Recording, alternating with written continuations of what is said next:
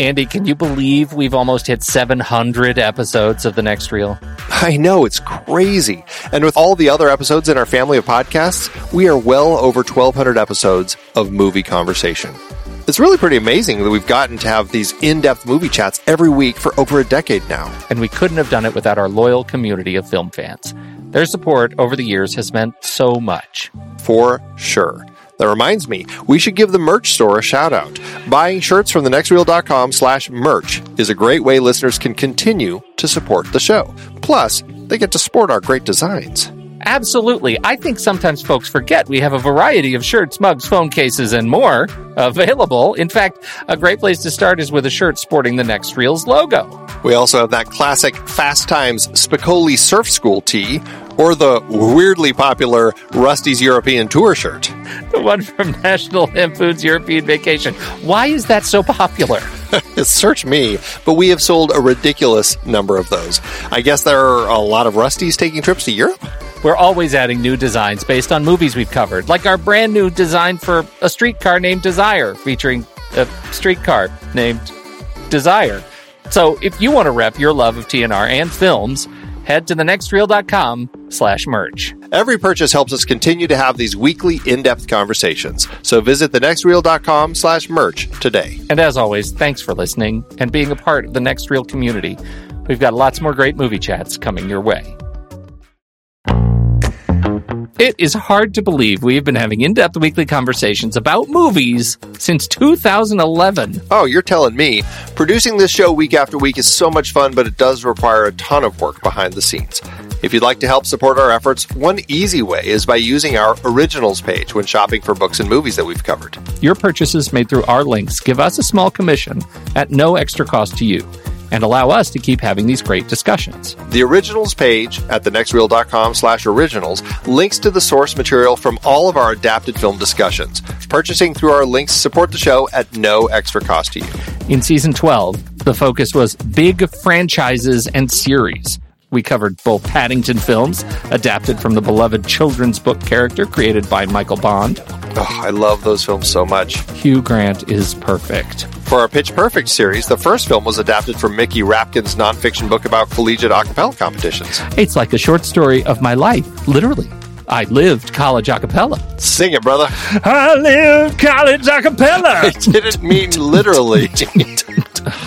you know who you're talking to, right? The Twilight Saga dominated the season with five films adapted from Stephenie Meyer's vampire romance novels Twilight, New Moon, Eclipse, and the two Breaking Dawn parts. Dominated with awkward romance and nonsense logic is more like it. that too. Another Thin Man brought us back to Dashiell Hammett's only Thin Man sequel based on other Hammett material, The Farewell Murder, that wasn't just based on the characters from the first film. We talked about Trainspotting and its sequel, T2 Trainspotting, adapted from Irvine Welsh's novels. Ugh, I hate the sequel's name. I do too. And the entire Lord of the Rings trilogy adapted from J.R.R. Tolkien's epic fantasy series. Love these. Extended editions all the way, baby. Plus, all the Mission Impossible films based on the 1960s TV series. And we've still got at least one more to go. Members got to hear us chat about The Hustler and The Color of Money, adapted from Walter Tevis's books. Get all of these books and more at our originals page, thenextreel.com slash originals. Start your next read from the movies we've covered at thenextreel.com slash originals.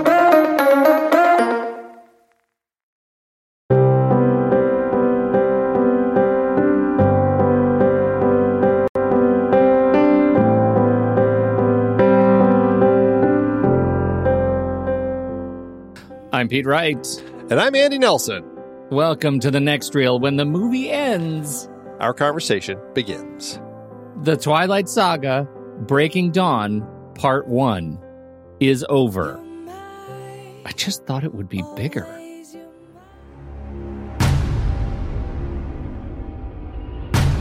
It's impossible.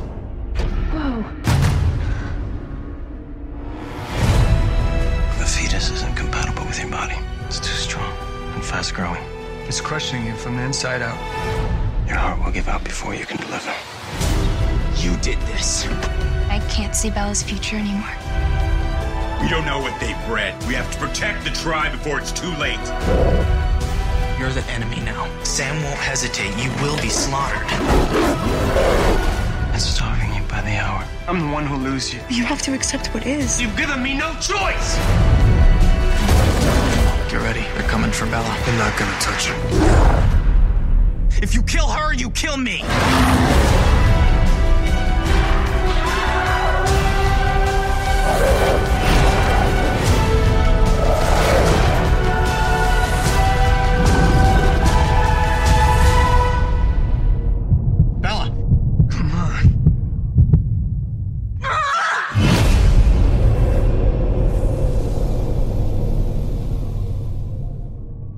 That was pretty good, right? That was funny. I just thought it would be bigger. Best line in the movie. That's pretty telling that the best line in the movie is a throwaway, probably improvised line from Anna Kendrick, who is woefully underused in the entire saga because she should have been Alice. Well, the thing with Anna Kendrick is she wasn't really a star when she first appeared in the first movie. Right. And so she By just, now, she she's just probably the most overpaid bit player in the movie by this point because she's like, if I'm going to come back, I want more money. yeah, right. uh, talk about not being able to see around a particular corner. Uh, there's just a lot. I don't know what. you- okay, so Breaking Dawn. We're still in the Breaking Breaking Dawn. Dawn saga. Part one. Yeah. We're in the Breaking Dawn saga. We're in the Twilight saga, and we're in the era of splitting books into multiple movie entries. That is the era. You're right. That's where we are right now. Certainly, certainly something that we will talk about. Uh, but first, let me just tell you, Pete, when this film came out, it was again rated PG 13. Can you guess why? Some sexuality. There, it, it, it's been sensuality so far, but this time we Oh. have disturbing images, violence, sexuality, and partial nudity, and some thematic elements. Wait, it's not sensuality anymore. It's sexuality. it's just going straight for the sex now. Forget the sensualness. outstanding. It's a real bed breaker. They should have said. I think it was on one poster I saw. A real bed breaker. Twilight Breaking Dawn Part One, a real bed breaker. That's exactly what it is. All right. says the says the um, uh, the person coming to clean the house.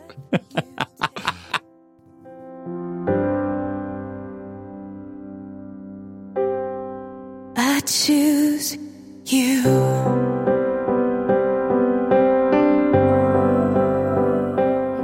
Let's talk first about splitting movies and this Okay. trend before we get into Okay. this because I uh, uh, okay the first time that I know that that happened was um I don't know was it this it, it's been Harry Potter the last book the Hunger Games the last book and this the last book are there many other uh, times where that has happened because Harry Potter came out the same year as um, the last film right Uh, there have been others. There have definitely been others that have been split into two. But of this period, was it the first? Uh, Harry Potter was in 2010, 2011.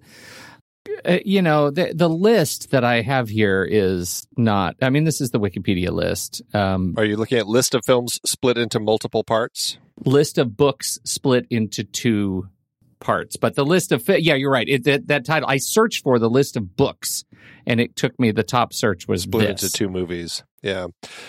Well, Harry Potter in the Deathly Hallows, parts one and two, was 2010, 2011. Then this was uh, 2011, 2012. And The Hobbit was 12, 13, 14. Uh, Hunger Games Mockingjay was 14, 15. Uh, it was 2017, 2019. Um, so, I mean, it has been something that has been happening, but it really seems like of big studio tentpole books, uh, book adaptations, it seems that Harry Potter and the Deathly Hallows started something in 2010. Oh, here's an interesting one: The Godfather. It's it's actually really funny. I threw out The Godfather that the Mario Puzo novel is actually parts one and two, right? Like it was kind of split because they didn't know what to do with it. Uh, but technically, in hindsight, sort of looks like that if you squint your eyes. I've never read the book, so I don't know uh, how much comes from that. That's interesting. Yeah. Uh, Three Musketeers slash Four Musketeers, 1973 and 74. That's a hit. I know you'll love. And of course, we yeah, have, we, talked about that, and um, when did we talk about that on one of our uh, pre-show chats for a different uh, previous series that we did? Yeah, of course, Dune. Uh, right now, we're in the middle. We're in the liminal space. but it, it definitely seemed like right around this point when filmmakers I, I don't know there's there's an interesting way of looking at this of hey let's take this one book and make even more money on it by splitting it into two now I know like the Harry Potter books are notoriously huge and so there's a lot in each of them and they probably could have split all of them and still had plenty of content to do. But I think there's there's also an element of thinning out some of the content to make it to kind of keep it feeling more cinematic where it's not dragging on because Harry Potter and the Deathly Hallows I mean that one was fine the Hunger Games Mockingjay, that was a snooze. That should have been one movie because both of those movies ended up feeling lethargic because they squeezed it into or they spread it out across two films. Which will be coming back to that exact feeling momentarily, I'm sure. Well, I, I'm curious because uh, Breaking Dawn was split into the two parts, part one and part two. You know, I said to my wife as we were watching this, I'm like, I, I can't believe that they split this book into two. They could have easily made this the the entire film could have just been the first act. And she's like, Yep. Well, there's a lot that happens in part two. And that was Okay. that was her her response to that. So it's I don't know, maybe it's a conversation we need to have after or in our next episode Yeah. once we've watched it to say could they have shoehorned all of this film into the first 20 minutes or so. Well, here's an interesting twist on the, uh, you know, because uh, obviously at the time this was happening, we have the Hunger Games, which was kind of in this YA thing. And, you know, there was also the Maze Runner that came out. There was also the Divergent movies. Remember that? And in 2016, Allegiant came out and Allegiant was part one of the book and was supposed to be followed up by Ascendant. But because Allegiant sucked, it just ends and they never made the, the rest of the book, which I didn't even know because the movie was so bad I wasn't interested in even looking at it. But I think that's really interesting and it's really perilous when you go into this these kinds of projects. Like I think this movie obviously had crazy momentum to get that second movie made. Like this this would have had to be a, a serious bomb to make that happen. I don't think that any of the Divergent movies actually came close to this. I'd be curious, but uh, but you know, it's a big risk. It's a big swing. Yeah, it's a it's a tricky element to to do, and I, I guess in the case of of these big franchises, like they had been doing really well at the box office, um, whereas Divergent, I think, had kind of continued going down worse and worse each time at the box office. By the time Allegiant came out, I mean, it was a bomb. It was Yeah. no one wanted to see it, and so they they kind of shot themselves in the foot. And that's that's the trickiest thing that you can do when you're doing these sorts of things. And the other trick is, you know, the author wrote a book that tells a complete story, I guess you could say, and here you are artificially splitting it into pieces. And I guess that's a good starting place as any with this film is like essentially we spend the first, you know, half of the film 40 minutes. 40 45 minutes dealing with a wedding and everybody's happy except Jacob who at least does come and have a dance. And then they go off on their honeymoon to a private island off of uh, the coast of Rio. And they have a lot of sex and and then it turns out that she's pregnant. And that's like 45 minutes that it's like wow there's a lot of time being spent on happy happy romance. Let's get married. Let's uh, go on our honeymoon and it was kind of surprising. And, and the entirety of the film is really about bella now getting pregnant and dealing with her pregnancy and that's kind of it. And it's i don't know i was really surprised that this film only encompasses what it encompasses because it seems really really small. Yeah, it's super thin. And you, you get that feeling of exuberance on the very last cut when she opens her eyes and she is she survived the everythings and now she's officially uh, a vampire. Spoiler bella becomes a vampire but we don't get to see any of that in this movie. Like we just get the tease. Uh, it's one of the uh, the sort of twilight cliffhangers, the "Will you marry me?" cliffhanger, the "Open your eyes" cliffhanger. Like this is just what they do to end these movies, which I, I think would have been more powerful had you and I then had to, if well, one conditionally, you and I both loved these movies, and two, watched them and then had to wait a year or two for the next one to come out. They would have been more impactful, I think. It was not terribly impactful. It was just kind of frustrating. It's interesting that they are doing this with with these films anyway because it is such a uh, kind of creating that element of a hook is such a TV thing. You have these short form things, especially. I mean, it's the nature of TV, and you know you talk about this with you know making sure they don't switch the channel when it's the commercial break. Okay, then you got to put that hook right at the end um, before the commercial break to make sure that they stay on because they want to see what happens as soon as you come back from the commercial break, and then at the end of the film or at the end of the episode, what are you going to do that kind of makes them want to come back for the next episode next week? And it's it's like that's the nature of this sort of serialized storytelling. And it's interesting to see them using it to such a big degree in this film as if they were concerned about the audience coming back. Like they have to build a cliffhanger in, yet they had a built in audience. And I, you know, not having read the books, I don't know if the ends of each of the books are built to be such cliffhangers, but it does feel strange that they are really playing with that in the films, at least. I, I think you're right. I think the hooks are weird, but I, I also do think they there's something about needing them because the movie is so slow. Uh, like it is that slight little dopamine push that reminds me, okay, well, I guess this movie is over, but I I I'm going to come back because this this you know they're trying to make an impact and the interesting stuff is yet to come right? That's really the promise. The interesting stuff is yet to come. And because there's very very little interesting stuff in this movie. There I mean there are I, would be curious. I, I didn't look at cinemetrics, but I mean, there's a shot of just the lace on her gown that's uh, walking down the aisle that's just filler.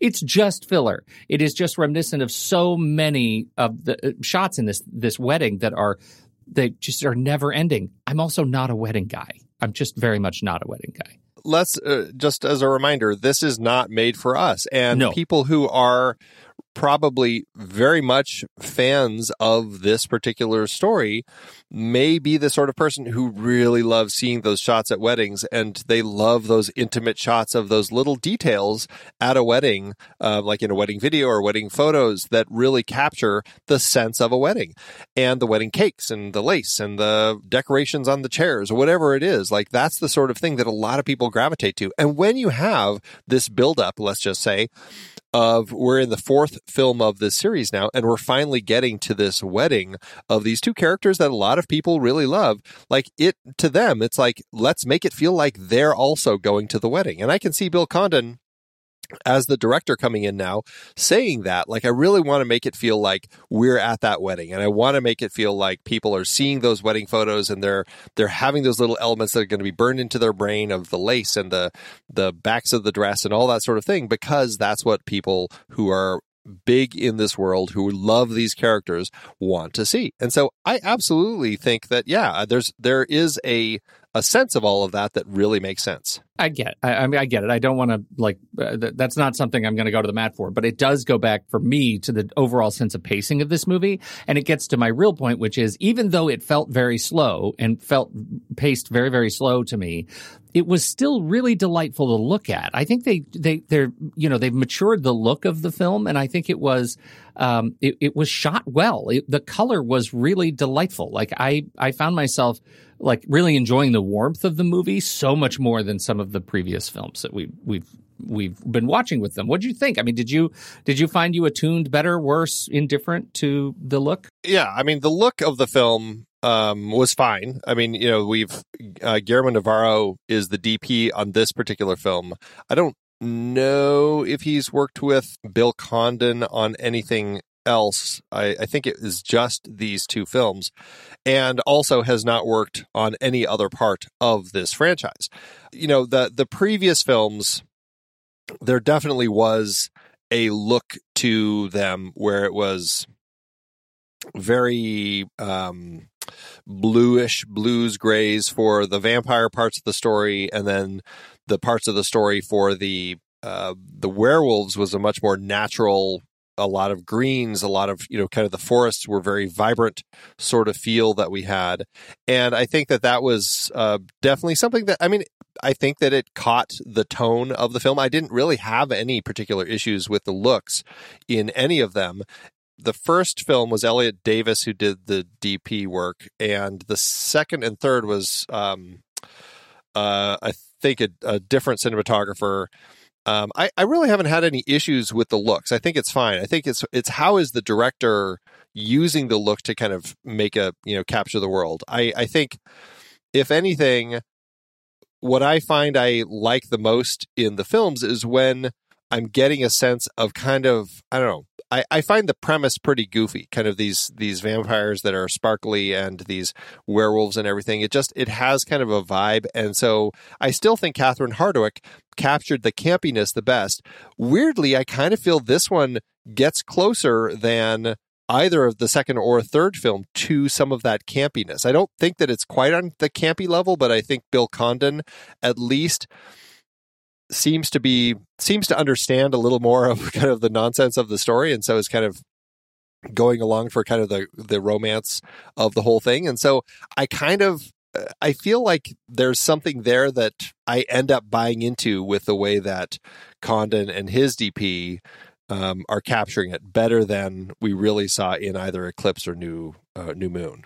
Yeah, I think maybe that's it. The other thing I, I, it's hard not to notice is that maybe as a because the overall tone of the film is is warmer, the vampires are they just look warmer, right? And when I look at Edward and Bella at the wedding and Emmett standing up doing his speech, like the eyes obviously have a, the treatment to them, right? They have the the vampire kind of bright contacts, but their skin makes it look like they fit in much more with everybody else. Like the overall skin treatment, like the makeup effect, the color of coloring of the vampires is much more human than it has been in any of the movies previous to me. Yeah, maybe that's um, there is a little bit to that, and you know, I mean, the vampires by this point are hanging out with a lot more humans than they really ever seemed to.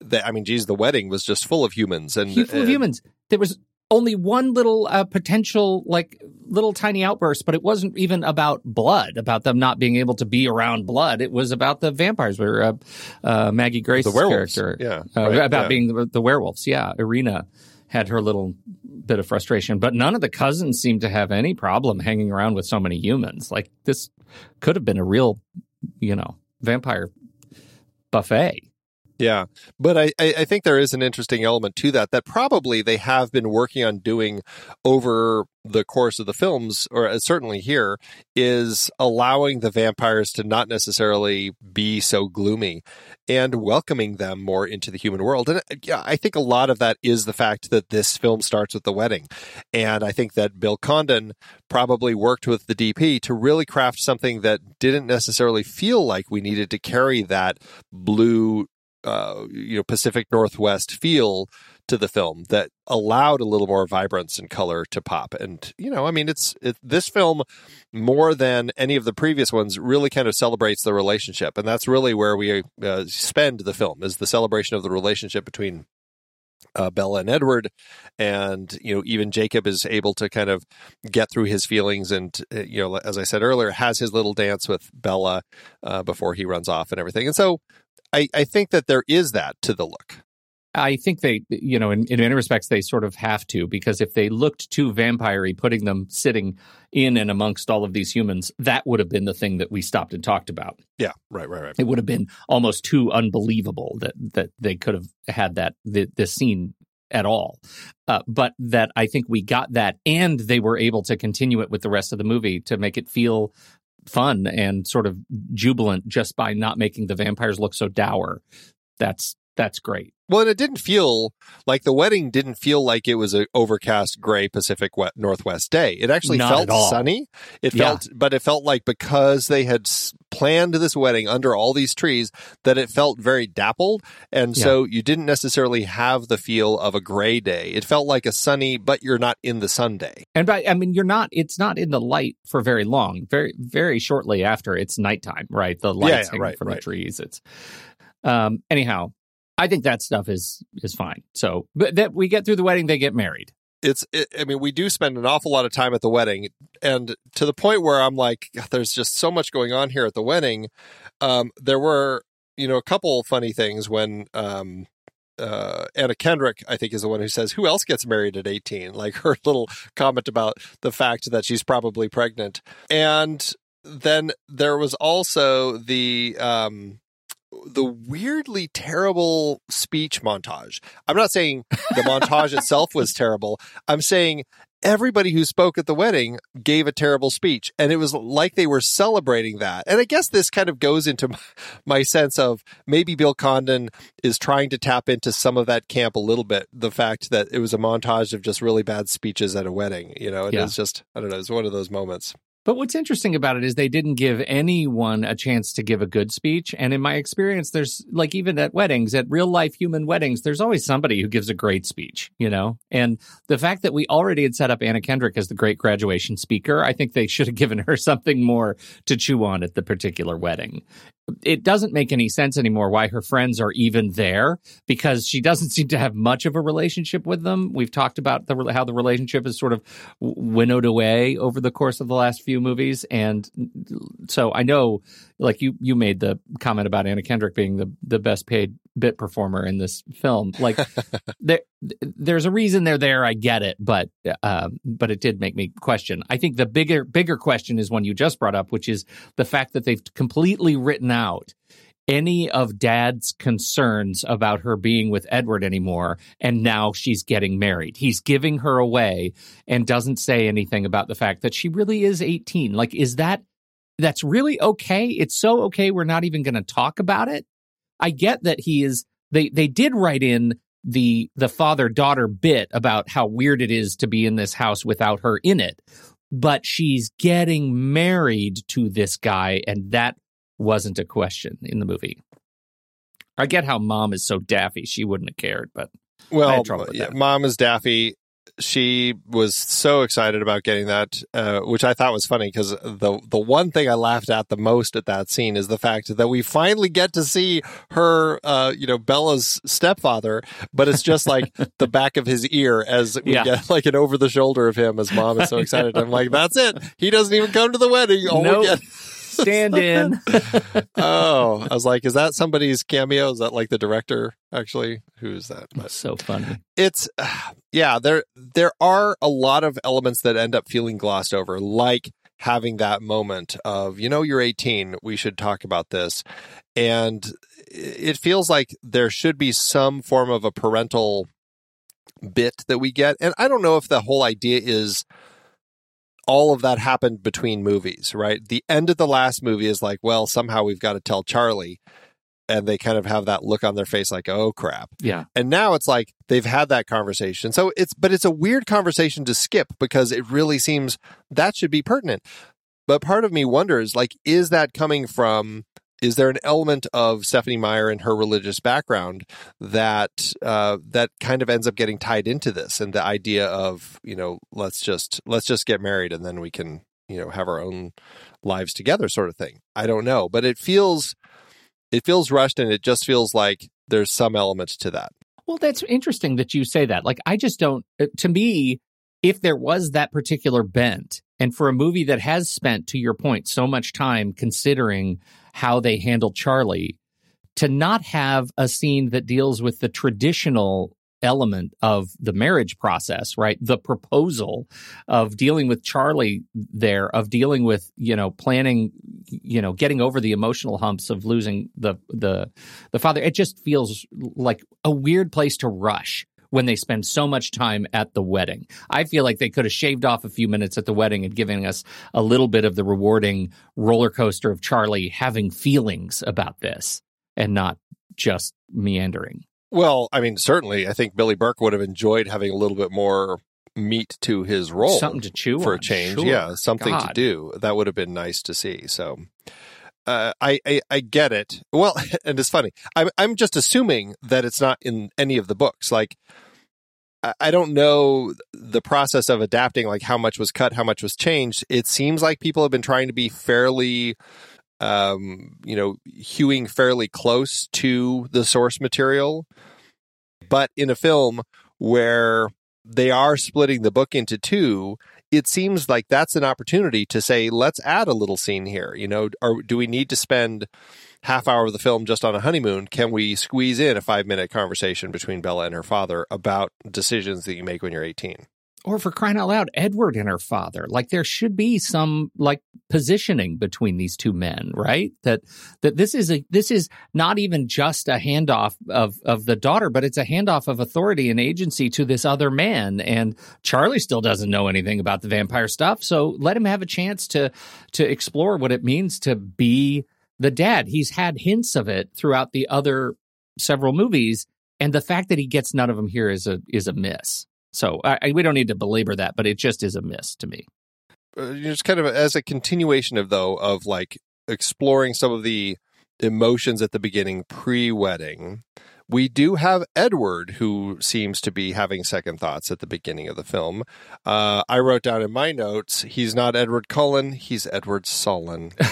he's he's very, very kind of blue about the whole thing. And this is another opportunity to get yet another flashback where we get a little backstory of Edward post vampire, where he's hanging out in movie theaters in the 20s and he's he's not stalking the women as it turns out he's stalking the the serial killers that are stalking the women yes. and that's his thing but this is an opportunity for one again the flashback but two giving us a sense of uh, kind of like why he is still so concerned about Bella making this turn to become a vampire and why perhaps this is not the right path for them to be taking.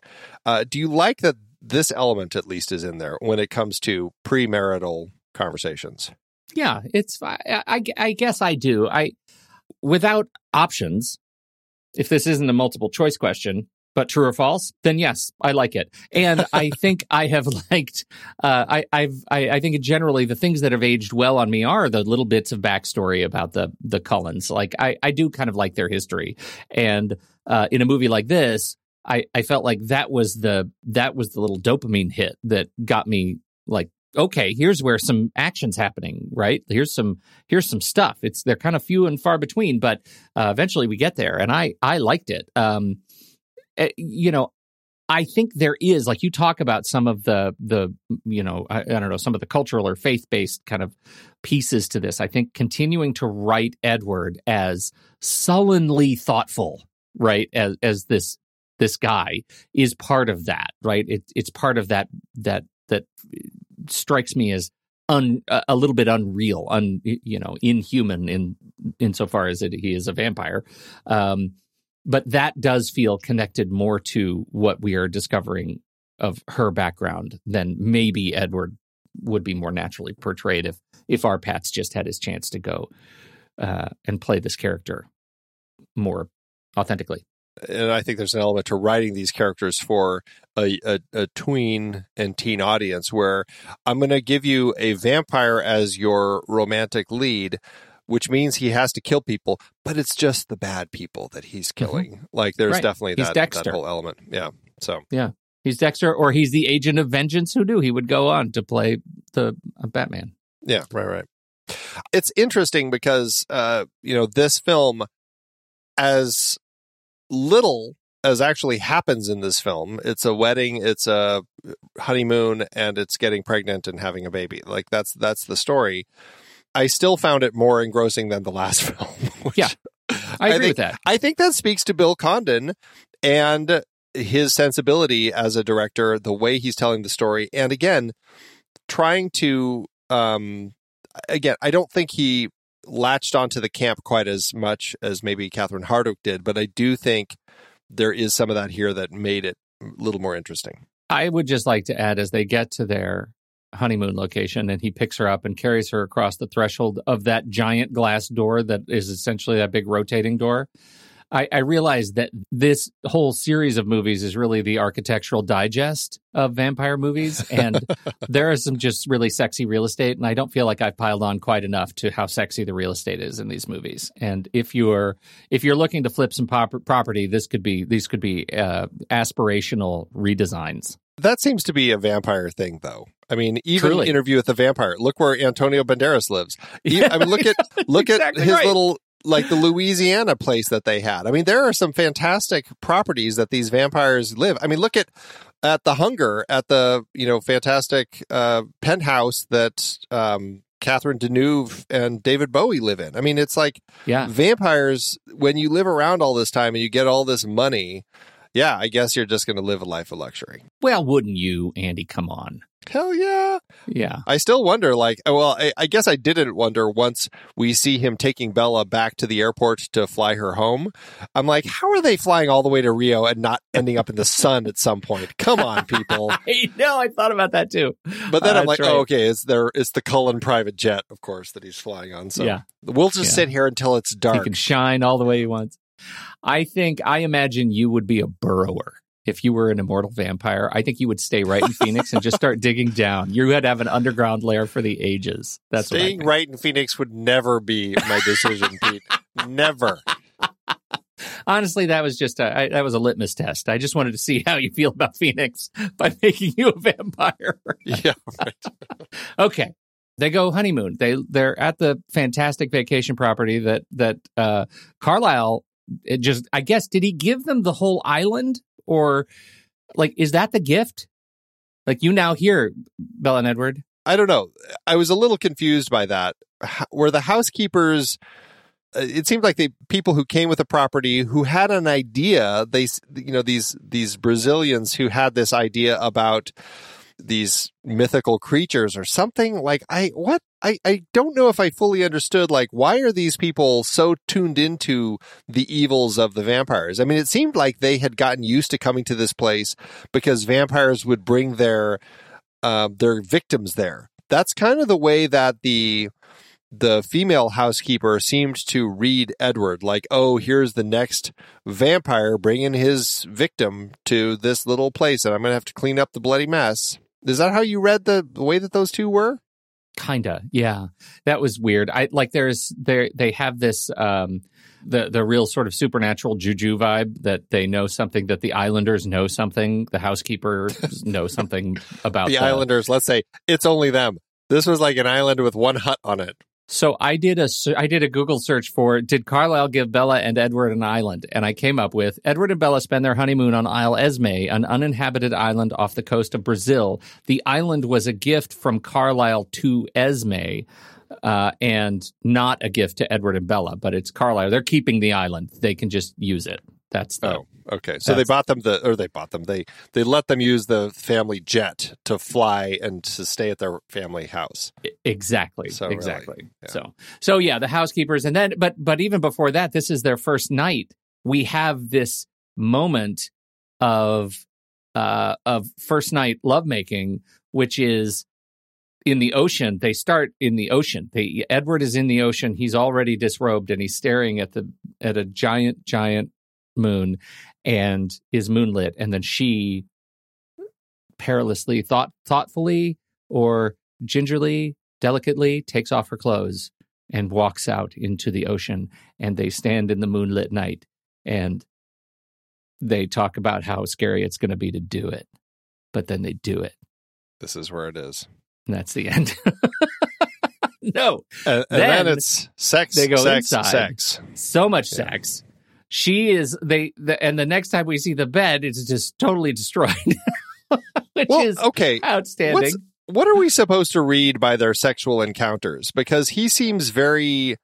The way that it plays sometimes seems like he's having issues. Like he's having um concerns about being impotent. Like and I'm like, is that what's going on in my Well, like he's getting really into it, but then it like he keeps seeming so upset about things. And I, I was talking to my wife, I'm like, why is he playing like this? And she's like, that's because he's so afraid. And this Yeah. was this was my thing with Jacob earlier, because when Jacob finds out that they're gonna have sex while she's human, before she's changed, he flips out at the wedding. Yeah. And is like, How dare you? you're gonna kill her, you're gonna kill her, and all this sort of stuff. And I was like to my wife, I'm like, I, I why is he so upset? Because he knows that she's gonna get pregnant with a vampire baby? And she's like, No, no, no, no. No, It's very clear in the book. He's upset that because Jacob is or because Edward is not going to be able to control himself Mhm. as a vampire when he's having sex. And I'm like, oh, okay. Well, uh, I don't know how well all of that worked for me. Well, this is the problem that I have with it just in general that if Edward is so upset about breaking her bones, like just like ripping her pelvis apart, that he's going to kill her, uh, maybe they shouldn't cinematically portray that experience as something that shreds the actual wood support beams of the bed because that's the thing that's unbelievable to me. I actually don't mind at all that they have violent sex, but they set it up as if the she would not be able her body would not be able to take having sex with him and I don't believe that if the bed ended up in that condition because of his strength and fortitude that she would not be a pulpy mess, like her rib cage all closed, you know, collapse. Like I think she would have had to be hospitalized. And so I struggle with that. I know it's a romance movie, not made for me, but it did take me out of the movie because I think it's ridiculous. Well, I, yeah, I guess. I mean, she had a couple bruises on her body, but I, I don't know. I never really. It never seemed to me that there was a concern of damage to her. Like it just it it didn't come across that there was this concern. Like she wasn't worried. She clearly just wanted to keep having sex because Like, she's been horny for three movies, Andy. I I know, but I'm just saying it's ridiculous that I'm supposed to buy into you know the anything that's happened with them having sex that she's worried about him going too far. Like it hasn't. Yeah, it it hasn't happened and it just like yeah, it's just like I I don't know, it plays it plays poorly, I guess was my issue. I just didn't I didn't feel like it ever worked.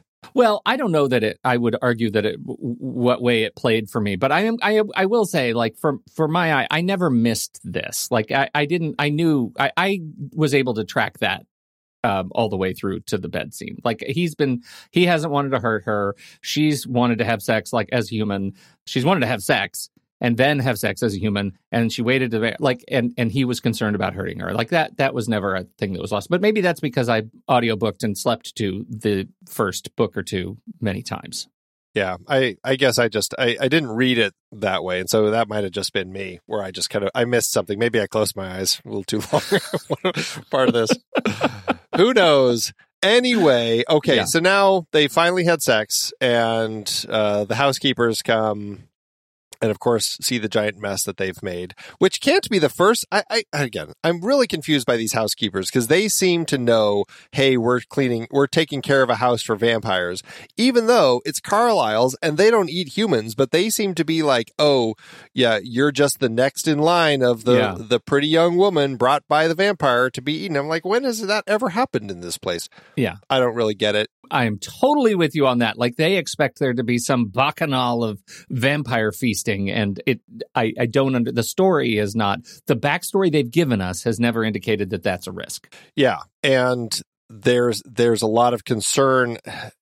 Mm, It's not even concern that the female housekeeper has for Bella. She seems uh, she seems angry at Bella, which is strange because it seems like if she were really somebody who is concerned about the human that a vampire brings to the island, it seems like she would be trying to slip her messages or something, as opposed to just looking at her with with you know scorn and derision. I don't know. The way that all of that played was was a little awkward for me. I didn't really care for it. But thankfully, all of that leads to her getting insta pregnant, like fast.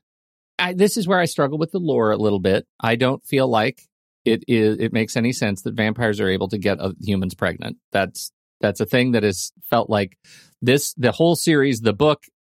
Because if vampires are walking dead, if they're dead, how are sperm alive? How are their sperm alive? It doesn't make any sense to me. It's a little vampire sperm. Little vampire, fangy vampire sperm Yeah. and I just don't understand how they can they can expect it. this. That's why this like as much as this movie like I kind of uh, like had a better time with it.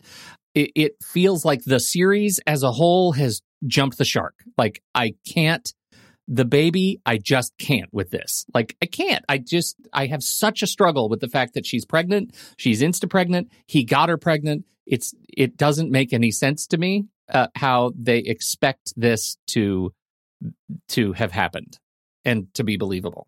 Again, not made for me, clearly, but dumb. How long is her pregnancy? 35 minutes? Like how fast? No, a couple of days, it feels like. Like, how long are they on this island? It feels like long enough for her to get better at chess. so I'm looking online, and of course, Quora pops up, and somebody asks, "How long was Bella pregnant in Twilight?" A month. The wedding is on August 13th. The honeymoon right after. I can't how long or can't remember how long they stay on the island, but within an estimated week, they conceive Renesmee.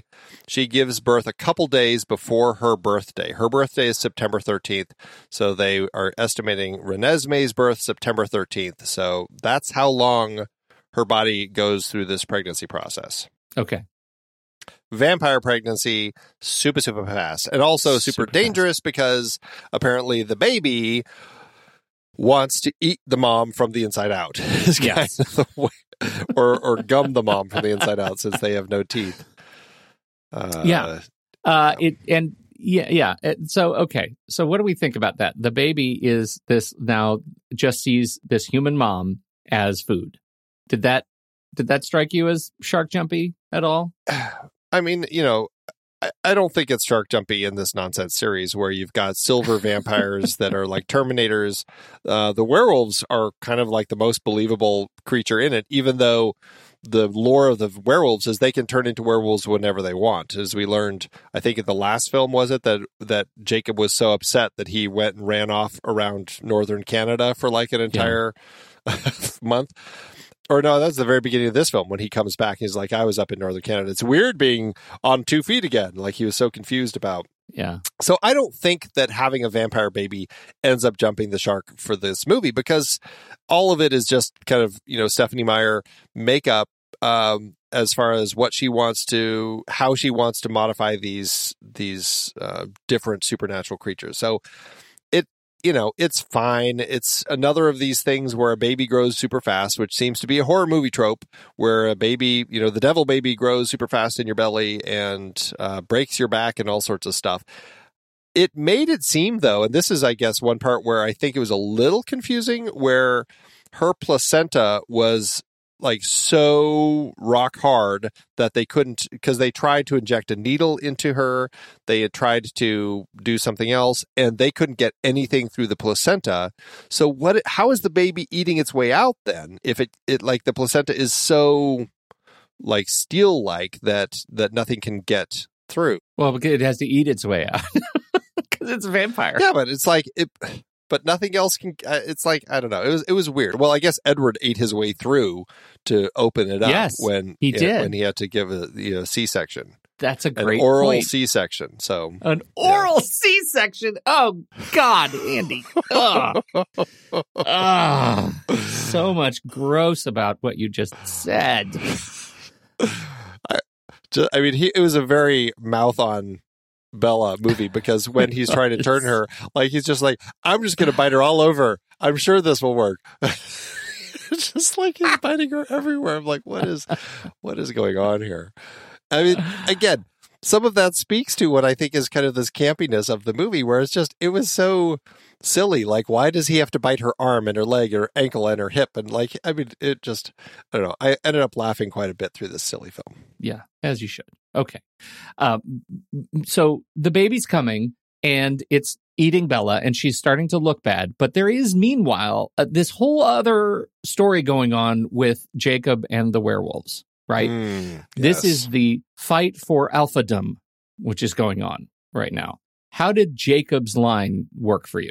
it's essentially the they needed i don't know I, i'm curious about the book because i'm wondering how much did they expand on this just to give us an antagonist and a sense of um, you know imperative uh, doom for this particular half of the book? Because the whole thread here is that when the werewolves um, and the pack is led by sam find out that Bella is pregnant, they look at this as having broken the pact, the treaty that is going on between the vampires and the Cullen or the the Cullen family and the werewolves, and uh, and say no, this is this is uh, I don't remember their words, but it's unnatural. We have to kill the baby, and so they all set out to go kill the baby, and and it's just Jacob with the help of uh, I can't remember Seth and Leah. Is that the two who are helping him? Keeping the werewolves at bay while Bella goes through all of her stuff. And so they're all just hanging out in the house. And until we get to kind of that end when um, we kind of see what else what else is happening there, and uh, you know, I I didn't love it. I didn't think it was terrible. Again, this film still didn't bore me like the last film did, but it did feel like they needed to come up with something to kind of keep the energy going and to keep the uh, you know give us a, a, final battle essentially that we have at the end as the as the werewolves kind of come in and try to attack and stop uh, and stop the baby. And of course, that leads to the whole imprinting thing, which is another element that we've had with the werewolves when we find out it's not Bella Jacob is going to imprint on, but Renesmee. Okay, so imprinting. I think much uh, ado has been made about uh, imprinting in this movie, and the memes are awesome. Had you seen memes before you watched this? Because I hadn't. I, I don't know if I had. Yes, uh, I I had, and uh, part of it is because uh, our uh, our own team member Kyle has made his share personally of a bunch of memes, and when he found out we were doing Twilight, he sent me a bunch of the memes he'd made and submitted to the internet that were quite delightful uh, about. Mm, see that baby? I'm gonna marry it, kind of thing, and it's it is funny in the context of this silly movie as it is. And the way they played it in the movie, that he's imprinting not as a, you That's know, a hot baby. Yeah, not as a hot baby that he's going to marry that hot baby, but instead that he is he is taking on an oath of being the protector of the baby. I think it's fine. We're in a silly, ridiculous universe that is fine right now, right? As this movie exists in isolation in my brain, I'm kind of okay with the imprinting thing. They've set us up movies ago, and now they're paying that off. And I, I get. Are you? I mean, does it? Are you okay with it? Yeah, I, I didn't really care. I'm just like, oh, he's got to imprint really on. Care. He's got to imprint on someone in these movies. It's not going to be Bella. So Better than kind of... a bookend, I guess. Better than a chair leg. Well, like they set it up. They might as well do something with it. so it was it was one of those things where I'm like, oh, of course, of course, here it comes. It's the baby. I I mean, I know I have this feeling that the next movie is gonna gonna pay dividends in ways that I kind of don't want to, but I, I expect. Like, I think it's going to give us more to talk about on this front. But right now, as part one exists, having not read the book, I'm kind of okay with the imprinting. Yeah, it was one of those things where they introduced it. Inevitably, it has to be utilized. You didn't want the gun on the mantelpiece that never gets used. It needs. It's been telegraphed through several films. It's like we might as well. Chekhov's imprinting, Andy. God, that's what we have. So yeah, it uh, you know, and it plays again to your point in the context of this film. I don't know how it works in the next film, but in the context of this film, it works because it live lets Jacob finally imprint on somebody it's and in a way, it's a way of telling Bella like I still love you and I'm going to protect your daughter. And that's the whole thing is like by imprinting on the baby, he's telling the wolf pack you can do nothing to this baby now because apparently that's a wolf rule and I don't remember if that had come up before, but like once you've imprinted off limits, you cannot yeah, that touch new. that that you cannot touch. Yeah. I feel like they make up these rules as they go along. I it's yeah, I think they make up the I think she does make up these rules as she goes along. I think that's what it feels like. This feels like we're in the in this particular book in the saga and rules are going to be rules. And um, here we go. Yeah. So that's and that's kind of builds to the conclusion of the film. So I will say, I will say though, Carter Burwell was back for the score, and I was thrilled because I felt like, hey, I recognize some of these themes. Oh, look at that, Carter Burwell is back doing the music again. Yep, which was, was, very great. nice to have him. It was it. Yeah. really, really lovely. As the person who created the themes and then had them further developed by Desplat and forgotten by Shore, it was nice to nice to have Burwell coming back and using them again. So.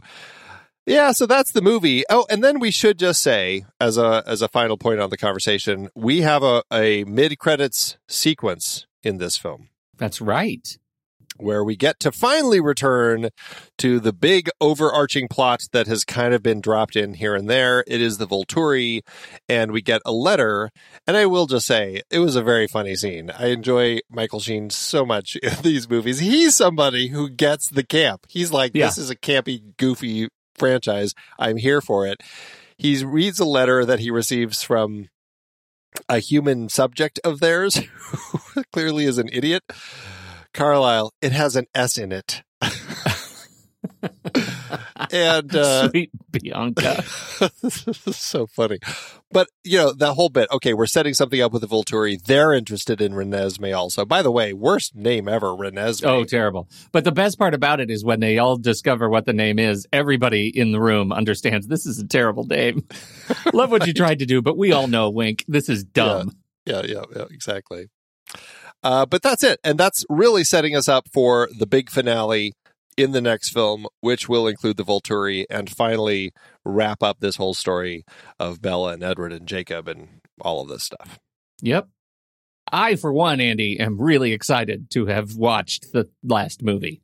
The last movie? Like you've already watched it? No, I haven't. I'm excited to have already watched the movie when that time comes and be done with Twilight.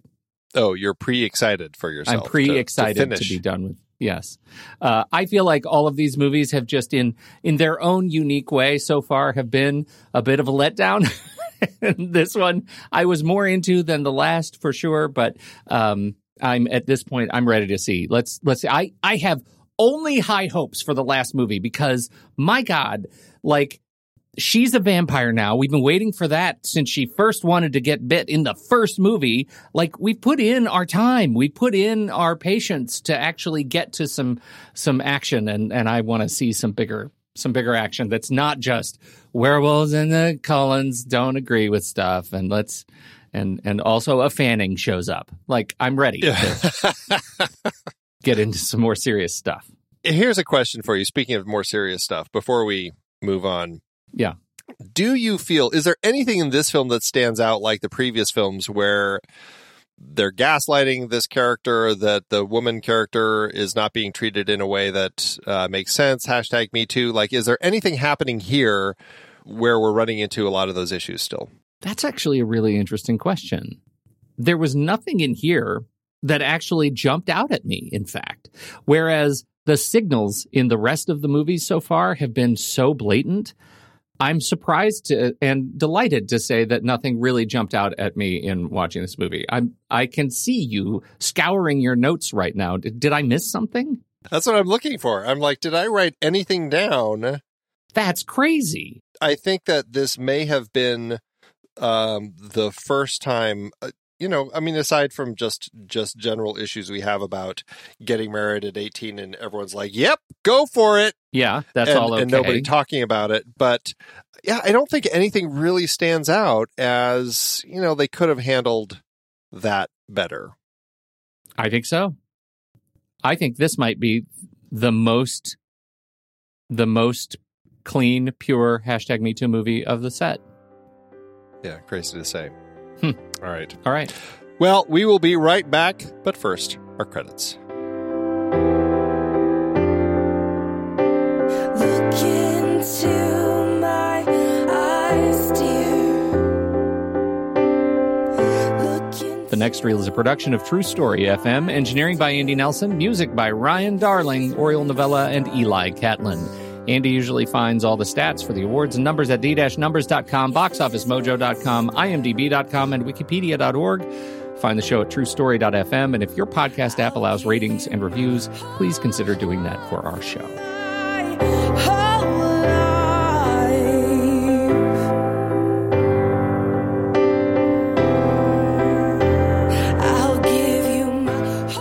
Andy, how to do it award season. Was it able to even keep up with the last movie.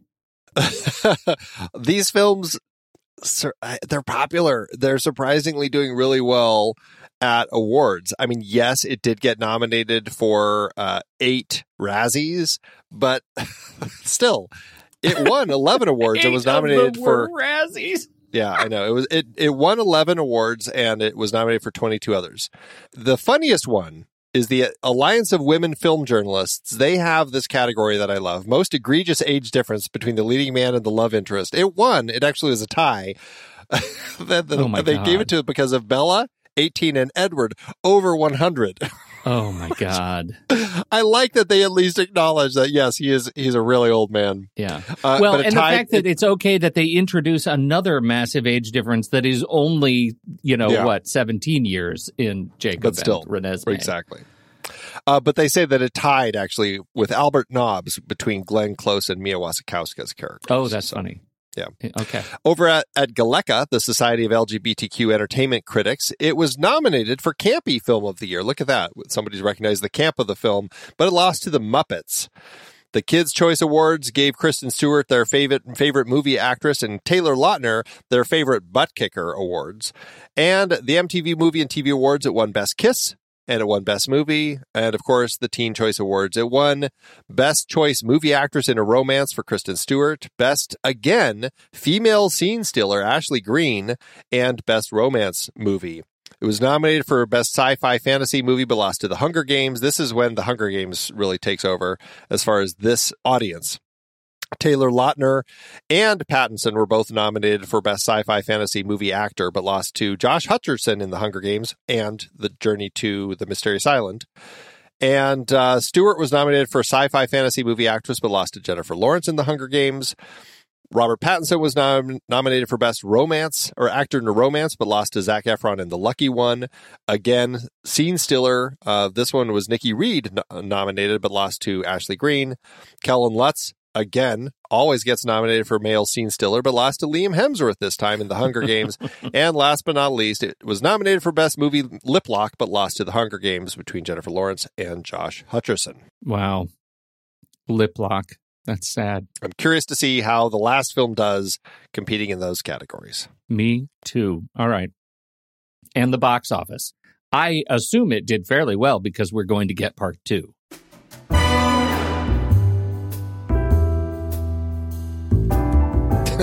You're right. Uh, the first part of Condon's epic conclusion to the story had a whopping budget of 127.5 million, or 145 million in today's dollars. That is almost double what the last film cost. They decided to go back to Thanksgiving week, opening the movie November 18th, 2011, opposite Happy Feet 2, The Muppets, Arthur Christmas, which we've talked about on the show, and Hugo, along with limited releases of My Week with Marilyn and A Dangerous Method. The movie held the number one spot for three weeks, a new record for the franchise, but it still only stayed in the top 10 for five weeks. It went on to earn 281.3 million domestically and 430.9 million internationally for a total gross of 812 million dollars in uh, in today's dollars. Another drop in adjusted gross, but still it lands the film with an adjusted profit per finished minute of 5.7 million dollars.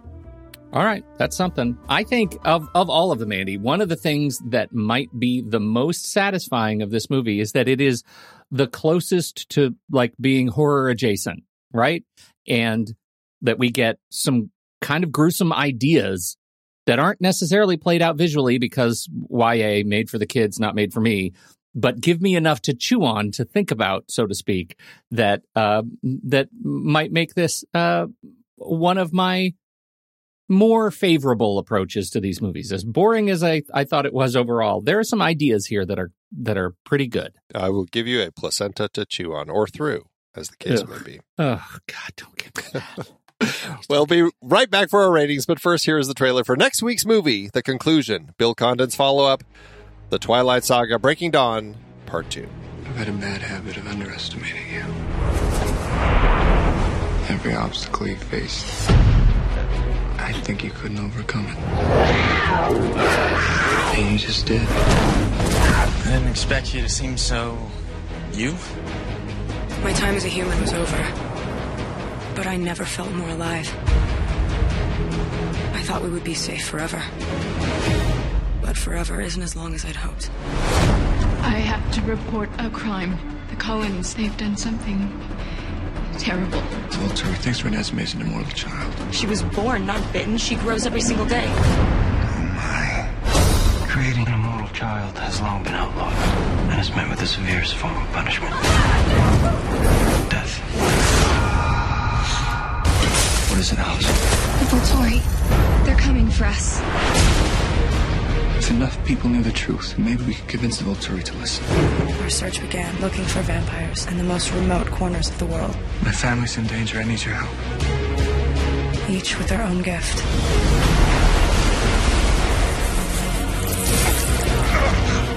You are an amazing woman. We'll join you. Pax will fight. We've never been afraid of vampires.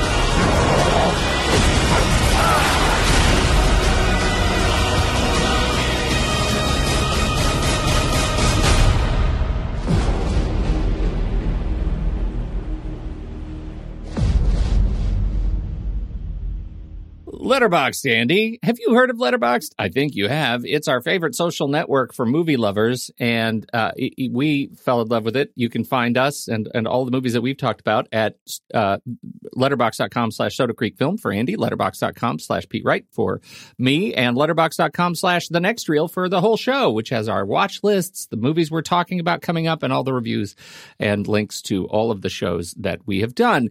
When you fall in love with it, because we sure you are, uh, you can get 20% off your upgrade and support the team, remove all the ads by just using the code NEXTREEL at checkout, or just visit thenextreel.com slash letterbox. You'll get 20% off. It takes you right to the checkout page with the code already applied. Uh, nextreel, thenextreel.com slash letterbox. Okay, Andy, how will you allot your finite resource that does come in the form of stars to this movie? I think you're the only one with finite stars. Uh, You're going to regret finding that out on your deathbed that you'll have run out of stars to review the last movie that you will watch. It'll be like, it like, has to be a zero nothing. star movie. I watched it. I won't That's be right. able to review it because I'm out of stars. It'll happen. Uh, this was better than the last film, which I think I gave one star and no hearts. Maybe one. Yeah, I think it was one star and no hearts. Um, the the second the the the second film I gave one and a half and a heart. I think the first film two two and a half and a heart. I I feel like I'm going to do two stars for this one and a heart. I I, it's not a great movie, but I still enjoyed it well enough. So two stars with a little bit of love. I'm glad you said that. So I did the New Moon for me was two stars, no heart. Twilight Saga Eclipse was one star, no heart. Um, I think I'll go back to wait. What did you say? Two stars? Two stars and a heart.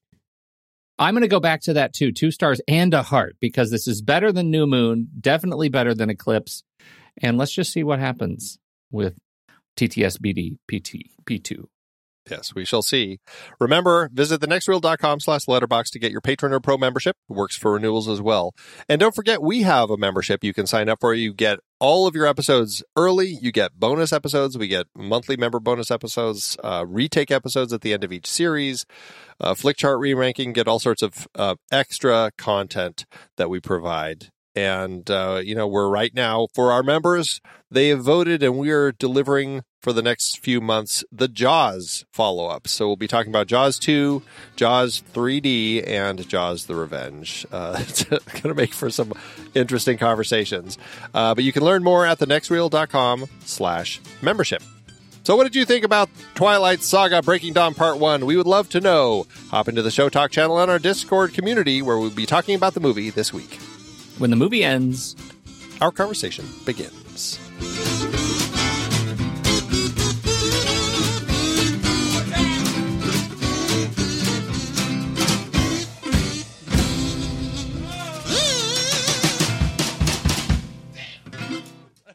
Letterboxd giveth, Andrew. As Letterboxd always doeth. You rightly said before that we didn't talk about CG Baby, but I also watched Barbarian this weekend, Ah, and yes. this baby is better than the monster they crea- created. the maternal story of Barbarian. Just saying. Okay. Um, how'd you do? What'd you come up with for Letterboxd? I went low. I went to a half star by Aaliyah. Uh, okay. Aaliyah has this to say Some highlights from the movie. The music change mid wedding scene while they were exchanging vows? What was the reason? Bella's mum singing a lullaby instead of a speech actually had me in tears. Bella sobbing because after she wanted her sex dream to be reality. peak comedy. That scene where the wolves talked to each other, except their mouths weren't moving, so it was literally an ominous zoom into Wolf Jacob's face with a dramatic monologue voiceover. Why did it zoom into Edward's ear when Jacob was talking to him? Edward Googling vampire children. Sir, you're a whole vampire. How is Google.com going to help? quote, if it's a boy, EJ, Edward Jacob. End quote. Help! At least he wasn't going to name it Jedward. when her back broke, why was that the funniest thing I've ever seen? the montage of Jacob imprinting on that CG'd baby. Why does horror as a genre exist when we have that? and last point, why was there a rewind flashback to literally every scene in the previous movies, like at the beginning of every TV show? I'm laughing. oh, amazing. so many points. So That is so good. Oh my god. Well, I have I have one that's not nearly as funny, but I think I, I think a good and astute bit of commentary. Uh, it's two and a half uh, stars from Anna Kendrick Lamar, who says Pauline Kael once wrote. Movies are so rarely great art that if we cannot appreciate great trash, we have very little reason to be interested in them. Breaking Dawn Part 1 is dressed up nice. It has the least amount of silly mythology BS, more attempt at character development. The acting has improved with the goes without saying exception of Mr. Lautner, and with Bill Condon as director, it is easily the best, most artistically shot entry in the series. But the whole pregnancy plot is pure, pure pulp garbage, and seeing it play out in such an antithetical context kind of makes it work. I got invested in this movie simply by virtue of how weird and left field everything about it was. And unlike the previous three films, I was never bored. I'm not defending this as a good movie in any way, but regarding Kael's concept of great trash, I think it qualifies. I think so too, Anna Kendrick Lamar. I'll take it. Here, here. All right. Thanks, Letterboxd. You're the best. I've been podcasting since 2006. In that time, I've tried countless hosting platforms, but in August 2022, we switched to Transistor to power all of our shows here at True Story FM, and it's been a game changer. I love the Transistor allows unlimited podcasts and storage without extra charges. We can publish so much content, and we do. If you want to start up a podcast, do yourself a favor and host your show on Transistor. With their one click publishing, you can get your new show onto all the major podcast directories effortlessly. And their website builder lets you quickly build custom sites for each show. The detailed analytics are invaluable too. You can access all kinds of listener data anytime. Oh, and the versatile players allow you to embed episodes anywhere to reach new listeners. Plus, the team behind Transistor is super responsive and keeps making the platform even better. After using countless hosting services over 15 plus years, Transistor has been hands down the best podcast partner for us. If you want a hosting platform to take all the worry out of getting your podcast out into the world, go to thenextreel.com slash transistor and check it out. Support our show and support your own show by going to thenextreel.com slash transistor. Start growing your podcast today.